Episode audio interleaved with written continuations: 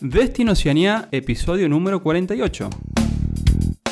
Bienvenidos a Destino Oceanía, el podcast donde hablamos de viajar, trabajar, vivir y, por qué no, emprender en Australia y Nueva Zelanda.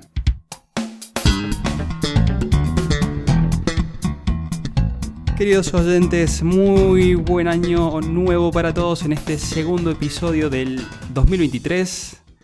Así que espero que tengan un muy feliz año. Arranquen, hayan arrancado con todo. Eh, por mi parte, la verdad que arranqué un poco, un poco enfermo en la cama, pero ya estoy repuesto. ¿Cómo, cómo arrancó tu año, Pato?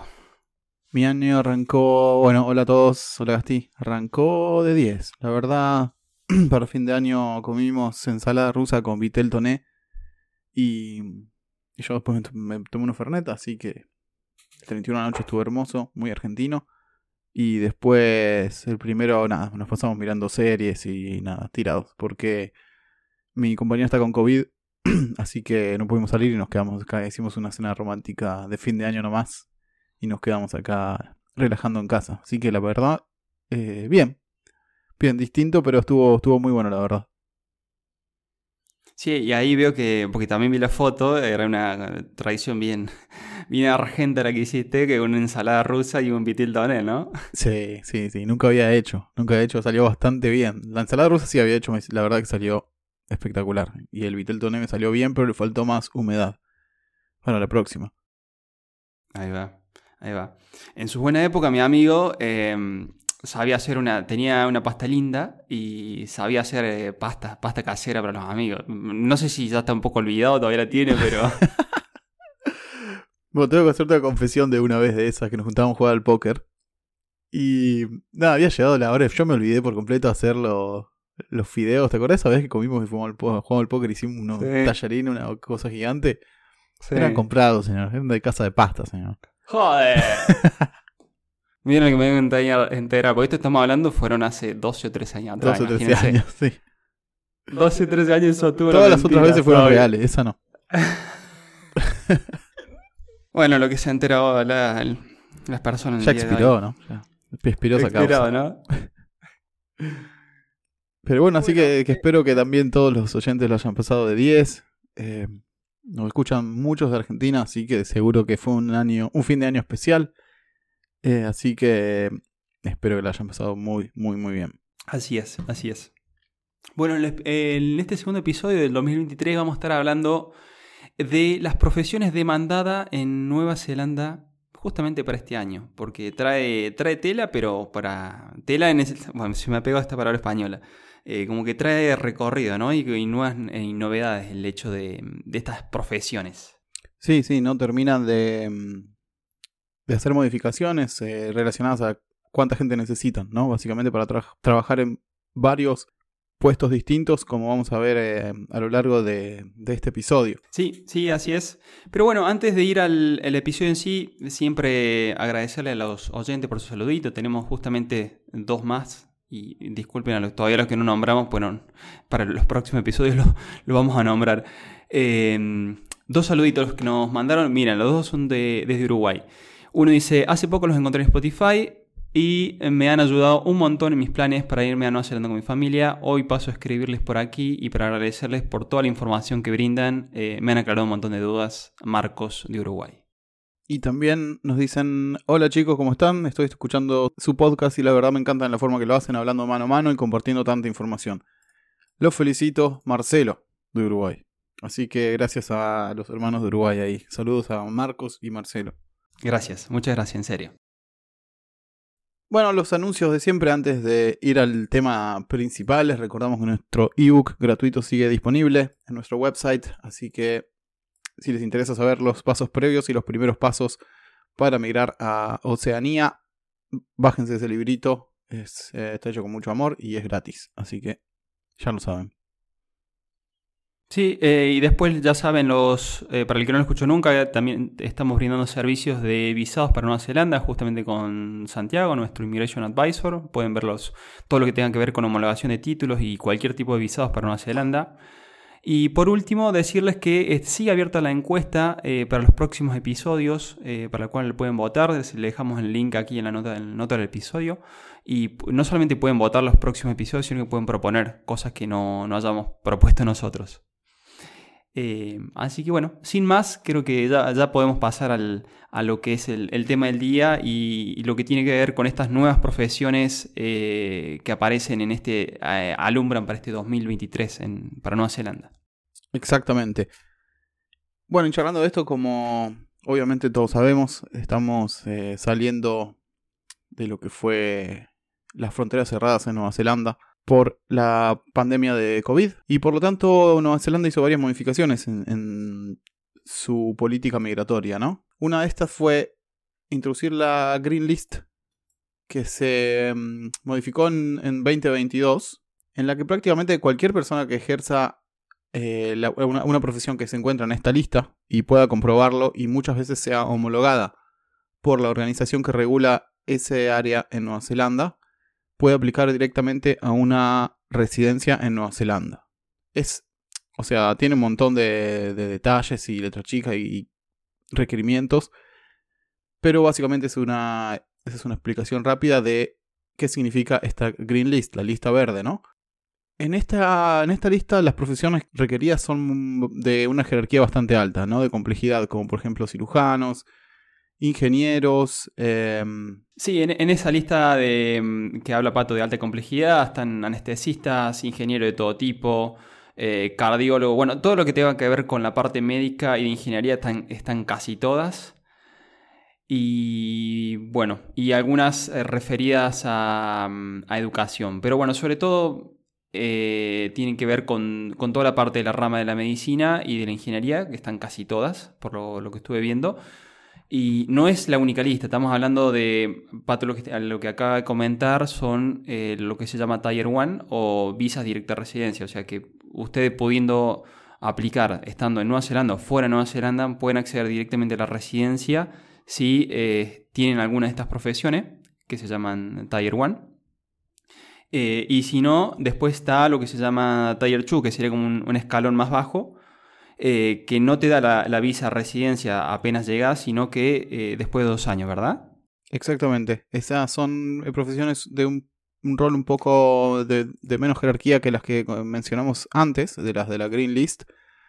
Y luego de los dos años, si mantuviste un trabajo full time, en esa posición específica por la cual te te aprobaron la visa, podés aplicar a una residencia. O sea, es como un escalón más bajo de la Green List. Y en cuanto a estas dos listas, justamente lo que comentamos en el episodio anterior y es algo que queríamos mencionar en este episodio, son algunas profesiones que se agregaron a la Green List, o sea que subieron de categoría, digamos, o sea, ascendieron. De la Tier 2 pasaron a la Green List, o sea que si sos cualquiera de estas profesiones que te vamos a nombrar a continuación, también vas a poder aplicar a la Green List, a la, perdón, a la residencia directamente a partir de marzo de, de este año, marzo 2023 por ejemplo, supervisores de construcción civil, plomeros, especialistas en construcción y reparación de drenajes, operadores de grúa, operadores de máquinas civiles, carniceros halal, mecánicos especializados en motores, técnicos expertos en telecomunicaciones, profesores de secundaria y profesores de primaria, lo cual me parece muy, muy interesante eso, ¿no? Sí, la verdad que sí, siguen ampliando, o sea, le dan aún más relevancia y, bueno, lo único, eh, para que tengan en cuenta, para llegar a estas visas, tanto Tier 1, directo a residencia, o Tier 2, eh, camino a residencia después de los dos años, en todos los casos eh, tienen que ver con algún tipo de homologación de títulos. O sea, no, no es tan simple. O sea, tener la profesión, pero a la vez poder homologarla y, y poder revalidarla. En, generalmente te exigen que sea contra, en base a uno de esos de los organismos que lo regula. Em, por ejemplo, ya ahí, te doy un ejemplo en el tema de enfermería, eh, pero bueno, en, casi todos los casos tienen que ver con eh, los órganos que lo, que lo acreditan, ¿no? Claro. Claro, como nos cuenta Dietrich, que él es, él, es venezolano y ya era ingeniero civil cuando vino eh, para acá. Ya se había recibido, había trabajado eso, pero recién cuando pudo entrar en un lugar en una compañía de ingeniería civil y ahí ellos tienen como que mm, sponsorearte en cierta manera para que vos, para hacer ese trámite, ¿no? Para homologar tu título. Entonces, si estás trabajando para ellos, ellos pueden mediar con la organización que regula los ingenieros civiles.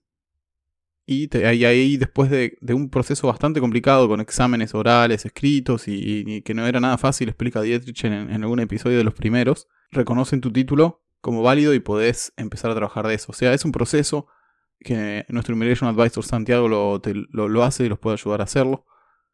Pero es una condición sine qua non. O sea, sin eso eh, directamente nunca van a tener que tener una oferta laboral. Y con un título reconocido de tu profesión ya eh, podrías aplicar directamente a esta mm, a la residencia y tu compañero o compañera, tu partner, tendría una Open Work Visa, lo cual está muy bueno. Una visa de residencia donde puede trabajar de lo que, de lo que quiera.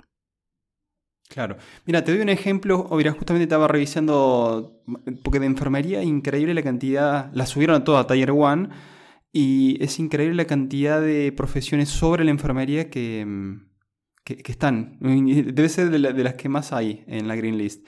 Y dice que la, respecto a las calificaciones, la registración o la experiencia, la regula, eh, dice, NC Registration with the Nursing Council of New Zealand. Es como el Nursing Council es el que regula eh, a todo esto la demostración de tu expertise y a nivel de título, de experiencia. Bueno, acá viene lo que hablamos siempre del tema de la homologación y bueno, y para caso estos particulares, y bueno, pero yo cumplo esos requisitos, no los cumplo, bueno, ahí sí o sí no le queda otro que ir con un advisor, nosotros ya saben que trabajamos con Santi, eh, pero bueno, cada una de las profesiones tiene, tiene un ente regulador y ese ente regulador tiene sus condiciones, ¿no? Exactamente. Sí, estaba viendo lo mismo de, relacionado con el tema de midwife, que es como eh, partera, creo que es, o algo similar. Mm. Sí.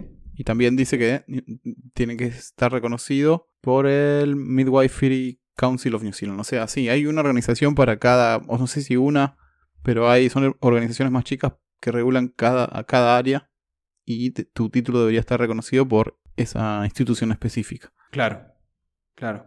Sí, sí. Y por ejemplo, con el tema de, todas las ingenierías, lo que yo estuve revisando es que toman de, mm, como, no toman un órgano regulador como, como cual, sino que, bueno, acá entra, que alguna vez hablamos, el NCQF, este, este órgano que regula los títulos a nivel general, ¿no?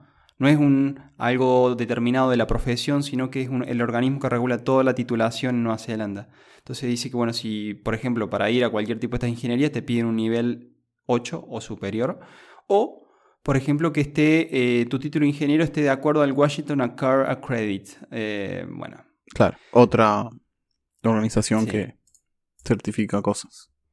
Certifica cosas, exactamente. Entonces, bueno, depende de la universidad en que te hayas graduado, si tiene hecho los, diríamos, eh, si, tu formación está de acuerdo a esto que marca lo de Washington, eh, seguramente lo tengas directo, el, camino casi prácticamente directo, pues no vas a tener que homologar nada.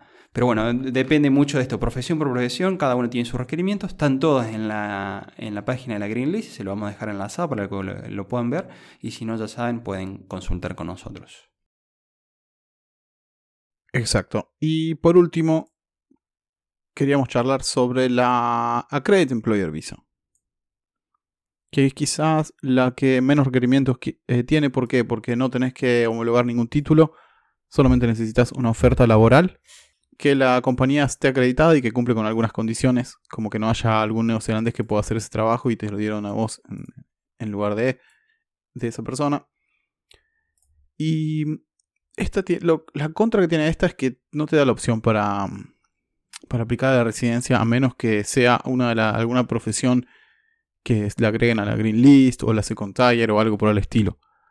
O sea, es una visa que solamente te permite estar en el país mientras trabajes de esa posición específica. No es una open work visa en la que vos podés trabajar de lo que querés. Claro, pero te sirve para sumar puntos, ¿no? Claro, totalmente. Sí, totalmente. O sea, cuanto más tiempo pasa y más trabajas de lo mismo, vas sumando más puntos también. Mm. Em, bueno, un poco lo que, lo que contó también Dietrich, que él, una vez que logró homologar su título mientras trabajaba para una credit employer, justamente de, su profesión. A ver, de su profesión. No pudo homologar que era su profesión hasta que no hizo todos los papeles, los exámenes y toda esa historia. Pero una vez que lo, mientras lo hacía, él tenía una Credit Employer Visa y después logró ya, una vez que lo tuvo, logró la. mediante la homologación logró los puntos justos para, para la residencia. Así que es una apuesta a mediano plazo, como mínimo saben que tienen tres años. Y, después pueden ir eh, pueden ir o extendiendo eh, con el mismo empleador o con otros empleadores, e ir sumando puntos para esa residencia para lograr eh, vivir en el país definitivamente, si ese es su objetivo, ¿no? Ahora, si van por un tiempo y decir, vale, quiero vivir esta experiencia, quiero hacer uno, una diferencia económica, ya, ya con eso vale y es suficiente, ¿no? yo he conocido casos que vinieron que estaban con visa de trabajo y, e hicieron un apprenticeship, que un apprenticeship es algo, es estudiar la carrera mientras trabajas, que es una opción muy buena. Eh, estás en una. En realidad, duran, depende de lo que hagas, 3, 4 años. Y ponerte, podés recibir de carpintero. Yo tengo un amigo que lo vamos a entrevistar y nos va a contar toda su, todo su recorrido. Que hizo exactamente eso. Empezó a trabajar de carpintero, pero sin título. Y la misma compañía le ofreció hacer un apprenticeship. Entonces, le, mientras te pagan por trabajar, es como que mm, tu, super, tu jefe va tildando que vas aprendiendo las diferentes cosas para hacer, ¿no? Entonces es una opción excelente porque mientras trabajas y te pagan, ah, vas haciendo la carrera. Y también tiene una parte teórica. Pero bueno, es una opción a tener en cuenta, ¿no? Porque ponerle que estás una, una credit employer en una compañía que en la cual puedes hacer un aprendizaje de plomero, por ejemplo. Entonces, hmm. a los tres años terminaste, de, ya sos plomero y ya estás listo para aplicar a la residencia ahora. Sí, ¿no? Sí, sí, es un, claro, es un buen camino. Categoría, sí. ¿Eh? Claro, subió y ya está, y vas directo a la residencia. Así que ojo con eso, a tener en cuenta, ¿no? Totalmente, totalmente. Alta ventaja. Ese es un buen, un buen hack, un buen caminito para llegar a la residencia gastando lo menos posible, inclusive ganando dinero. Sí. ¿Cómo, cómo harías, eh, si estuvieras en el caso que quisiera, porque ya, vos ya residente, vivís hace muchos años y nada, estás establecido. Ahora, para el caso que el, que quiere ir o el que está allá y quiere quedarse más tiempo, ¿cómo buscarías este Accredit Employer? Bueno, primero, como ya hemos mencionado, buscaría que, por ejemplo, estoy con la Working Holiday, busco, mm, empiezo a buscar trabajo en TradeMe en todo lo que pueda y me fijo si la compañía que está en TradeMe Primero que en el aviso diga que es un trabajo a largo plazo, es un, full, un trabajo full time, y en lo posible si está acreditado, si está acreditada la compañía, porque hay una, hay una lista que es pública, que en la cual podés ver todas las, compañías que están acreditadas. Y si no, ser en la entrevista ya directamente de preguntarles si están buscando sponsorear, porque obvio las compañías siempre van a querer a alguien que se quede a largo plazo, ¿no? Alguien que con planes de quedarse y, no irse a ningún lado. Entonces creo que preguntando eso ya en la misma entrevista o cuando más, no cuando más mandas el mail, que es un poco temprano, pero en la entrevista ya preguntar eso. Em, y si no, como, como hizo Juan Manuel, eh, que lo entrevistamos en varios episodios atrás, que estuvo, ¿cuánto estuvo? Cinco, eh, años, dijo él, en total, hasta que, hasta que pudo migrar, o tres. Bueno, no importa. Pero estuvo mucho tiempo, pero insistió, insistió, insistió. Se hizo como un guion para, para responder entrevistas y finalmente, y ahora él está viviendo ahora en Wellington con la familia y consiguió una visa de Accredit Employer de carpintero desde Argentina, buscando, buscando por su cuenta. Les recomiendo que escuchen eh, ambos, eh, ese episodio lo hicimos en dos, así que escuchen los dos, ahí está explicado muy bien. Eh, Juan Manuel lo explica en detalle cómo hizo para, para conseguir la, la oferta laboral.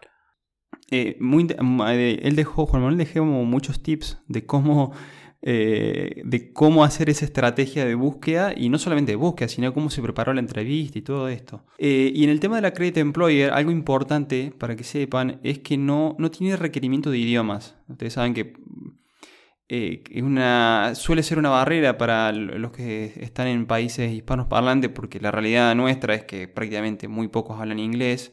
Y, en las profesiones que son Tier 1, Tier 2, en todos les van a exigir inglés. En Tier 1 va a ser más alto la exigencia. eh, y van a tener que demostrarlo mediante exámenes internacionales y bueno. Pero en, en Accredited Employer lo bueno es que si ustedes técnicamente em, eh, manejan su profesión, como el caso de Juan Manuel, que es carpintero, y más o menos eh, pueden hablar un inglés medianamente fluido, no necesariamente fluido, pero medianamente fluido, eh, van a poder directamente llegar a, no solamente aplicar, directamente viajar con, ese tipo de visa, ¿no? Exacto. ¿Y este consejito sirve para ahora? Enero de 2023 ya. Hmm. si están acá, si están con Worky y lo que sea en Queenstown, la verdad que está siendo bastante fácil conseguir eh, este tipo de visas. Sin idioma. O sea, puedes ir de kitchen hand, de limpieza, de cosas que necesitas, de profesiones que necesitas hablar inglés y están haciéndolo porque están desesperados por, por gente. Así que, nada, a tener en cuenta. Buen dato. Buen dato.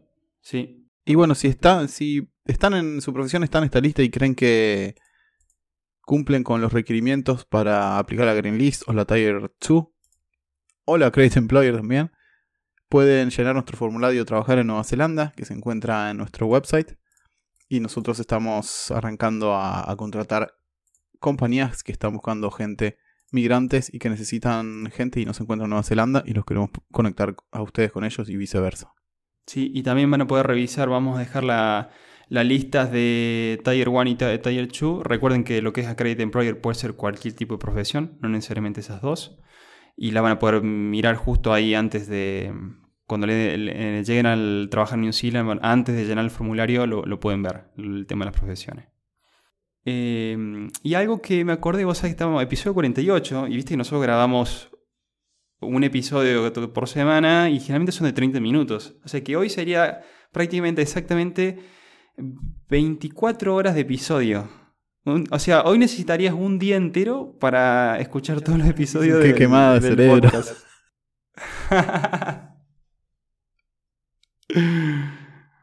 bueno, pero qué cantidad de contenido también, ¿no? Sí, sí, sí. Joder. Sí, sí, son un montón. 48 estamos a 4 del año. Va, no, en realidad no. Porque tiramos 5 al principio. Claro, al principio salimos con 5. Mm, pero sí, bueno, la, la cuenta da eso. La cuenta promedio 30 minutos te da, te da 24 horas. Un día entero. bueno. La nota, nota de color. Che, bueno, Basti, no sé, ¿a vos te queda algo más que quieras comentar al respecto? No, nada, que se animen, que creo que el, este es el gran año para ir a, Nueva Zelanda. Están dadas todas las condiciones, inclusive mejor que, que el año pasado. Y a veces estas oportunidades realmente pasan una vez. Sí, y estudian inglés lo, todo lo que puedan, porque es lo. Es la. De los currículums que nos llegan, es la, es la barrera más común, ¿no? Es lo único que muchas. A veces son currículums espectaculares y lo, único que le falta es, el idioma. Así que si pueden meterla a eso, siempre, siempre conviene. Sí, totalmente. Totalmente de acuerdo, es así. Hemos visto un montón de, de currículum con muy buena experiencia, con estudios universitarios y todo, pero con inglés que te ponen básico y decís, hostia, qué pena. Digo, qué pena porque te, resta oportunidades, ¿no?